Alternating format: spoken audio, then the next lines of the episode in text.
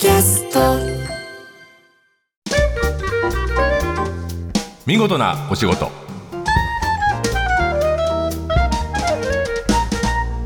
出版社マガジンハウスの編集者西田善太です。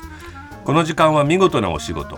企業の中の人に直接お話を伺い見事な取り組みや新情報をお届けする番組ですが、えー今日は大晦日なので特別企画でお送りします。今日のゲストは僕の長年の友人でありエッセイストの松浦弥太郎さんにいらしていただいています。松浦弥太郎です、はい。よろしくお願いします。えー松浦さんは、まあ、ラジオ番組もお持ちだしたくさん本も書かれているんですが、まあ、エッセイスト文筆家であり、えーカウブックスというですね、はい。中目黒にある、まあ素敵な書店ですね、えーあれもうずいぶん20年以上前。もう22年ぐらい経ちますすね。まあ、その前に、えー洋書の古書や雑誌を、えー見つけてきてはあの販売する M& カンパニーっていうのをやられていて、実は松浦さんも僕も30前後の時にだから20あ30年前だねもう。そうですね。早いというか困ったなこの時間の 立ち方は。立ち方。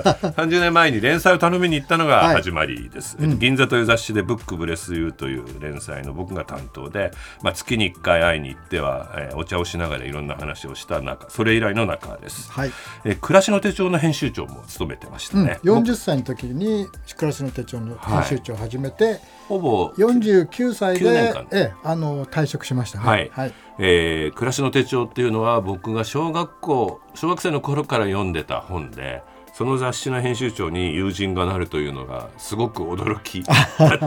あの編集長になりましたってメールを受けたのを覚えてますよ、はい、うん、で僕まだなってなかったからちょっと悔しかったりして、そうね。うんでブルータもスになるほぼ同時だったほぼ同時でしたよね、うん。で前え何ヶ月かに1回新大久保に会いに行って、いはい。うん。つまでやるって話をそれが結構お互いねいつまでできるかなね。そうねお互い、まあ、編集長。としてスタートダッシュで、まあ、本当にがむしゃらにやってた時期なんで、うん。うんお互い励まし合ってね よくやりましたよね。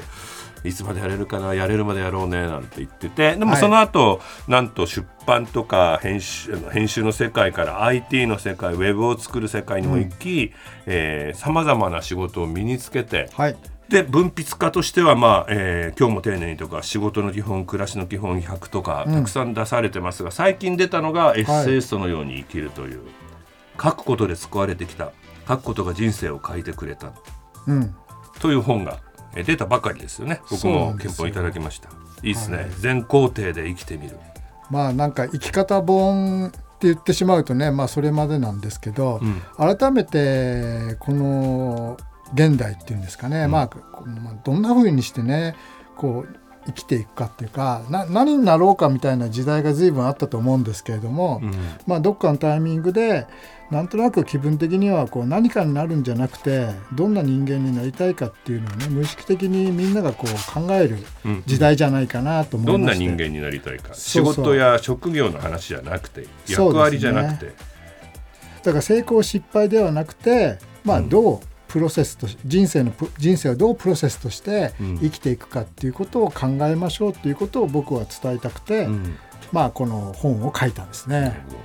さて今日、えーいらしていただいたのは、え1年間、まあ、お互い2023年過ごしてきたと思うんですけどあれ松浦さんは1年間弥太郎さんは1年間うん。どんな、あの気持ちで暮らしてたのかなとか、うん。まあ弥太郎さんが気がついたことを、えー聞いているみんなにも届けないなとうん。思いまして、はい、えー2023年の総括を、総括、はい、まとめを一緒にしていきたい。いや個人的なことでいいんですよ、はい。うん、今年どんな1年でした？今年はですねうーんそうね。まあよくこの言われてますけど、ん。まあ仕事においても暮らしにおいても、うん。なんかすごいテクノロジーがね自分たちの生活の中にすごくやっぱり近しいところにやってきたなっていうのはさらに感じていて、うん。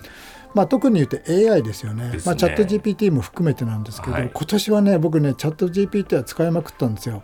おそうなんだ、はうん。い、でまあもちろん、あのーエッセイも書いてもらったりしてんの？エッセイは書いてもらわないんですけど、うんうん。エッセイどこまでできるのか、うんうん。チャット GPT が何ができて何ができないのかとか見極めた見極めたりとか、まあ、自分の仕事にもちろん役立てる。うん。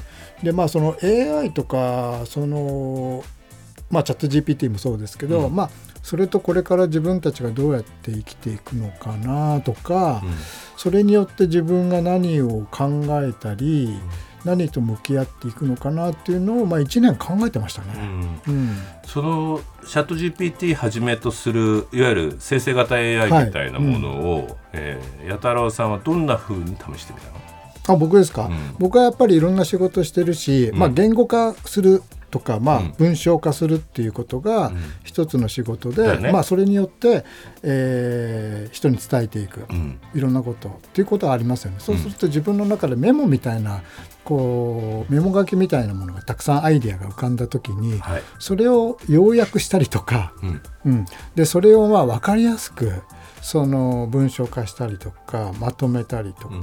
それをまたいろんなアレンジの仕方で、うん。まあ、表現を変えてみたりとかしてみたんですよね。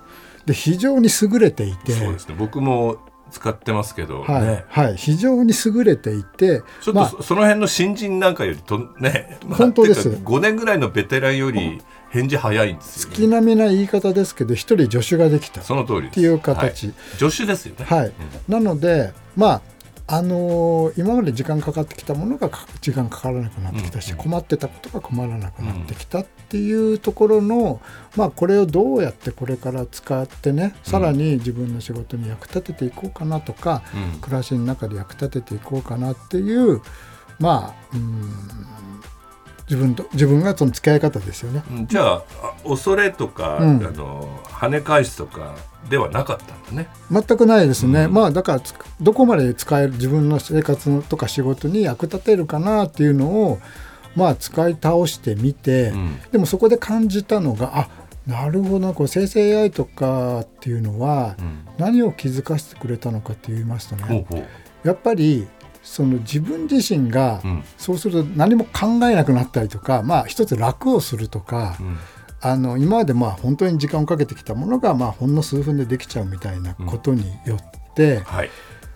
なんかね改めてね人間らしさとは何だろうって考えたんです。うんうんなのでこんなにあの優れたテクノロジーが人間に何をもたらすかというと、うん。人間らしさって何だろで考えさせる。う考えさせる。うん。っていう。要するにチャット GPT でできないことは何だろうって考えると、結局人間味なんですよ。うんうん。まあ人間味感情。個性かな？そうですね、か感情とか、うん。まあ、個性とか、うん。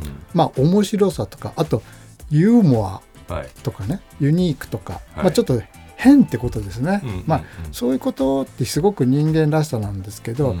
そういうものが、まあ、下手するともうその AI とぴったり、まあ、密着してね結婚して生きていくと、そういうことを自分は必要としなくてもうん。うん生きていける。なぜかというと誰に AI は僕を否定しないから。ああそっか。うん。認めてくれるから、そう。承認欲求も。そうなんですよ、うん。全てイエスなんですよ、うんうん。なのでこう人間らしさを失ってしまっていく下手すると、うんうん。うん。なんだけどそれはもちろん。すべてイエスはまずいよね。そうなんです成長しないもんね。そうなんですよ。んんなので、まあ、すべてイエスと言ってほしいけどね。その 中にはね。はい。はい。だけど、まあ、その AI によってね、まあ、僕らはひあのある種ね、うん。こうネガティブな言い方をして、まあ、人間が機械化していくだろうみたいな言い方もあるんだけど僕はそういうふうに思わなくて、うん。逆にうん。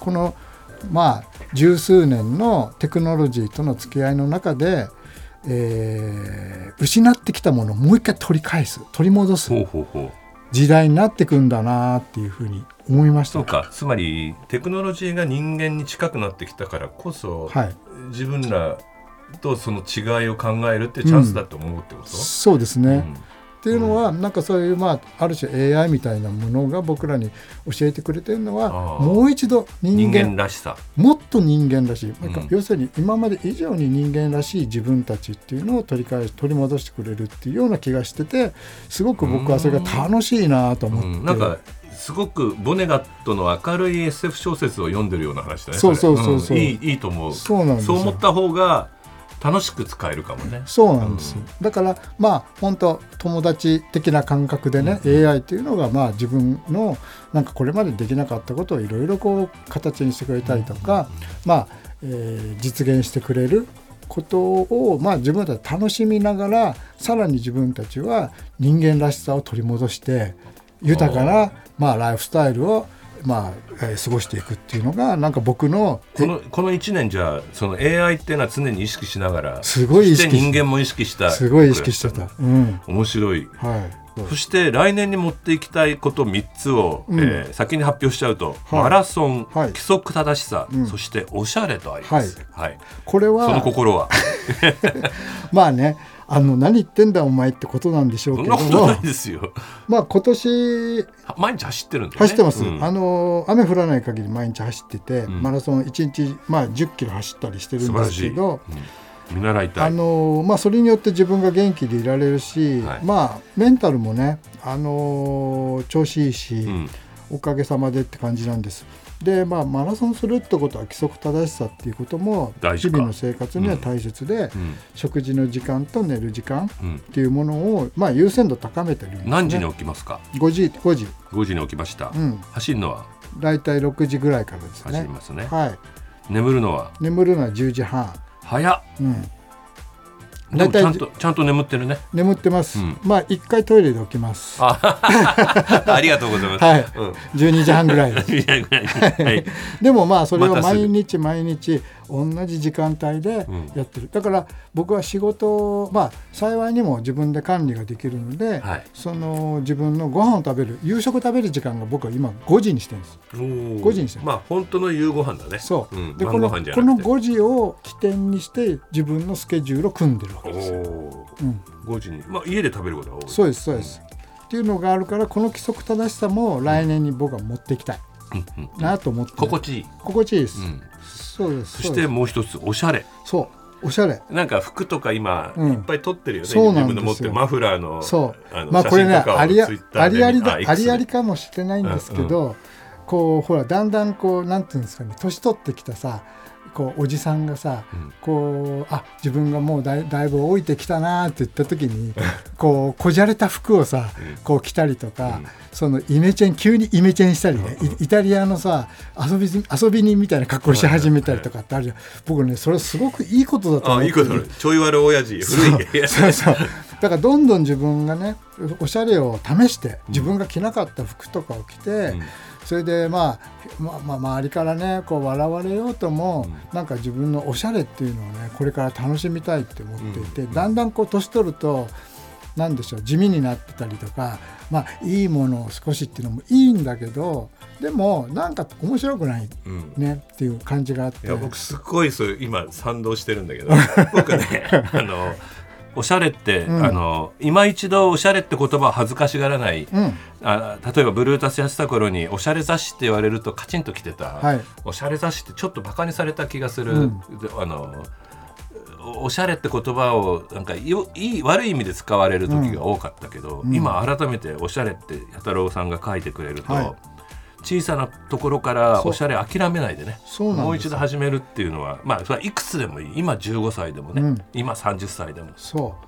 自分全部自分にかかってくることなので自分でできることを弥太郎さんが今教えてくれたと思います。はい。えーありがとうございます。ありがとうございます。楽しい一年をの締めになり、そうですか、えー来年のスタートに、えーふさわしい言葉をもらいました。えー今日は、えー文筆家、えーエッセイストの松浦弥太郎さんにお話を伺いました。本当ありがとうございました。ありがとうございます、えー放送の内容は番組ホームページで順次公開していきます。そうですね。今日のはきちんと、ん。えー今井君が書き起こしてくれると思いますんで、えー見事なお仕事。また来年。また来年ですね、はい。お会いしましょう。ありがとうございました。ありがとうございました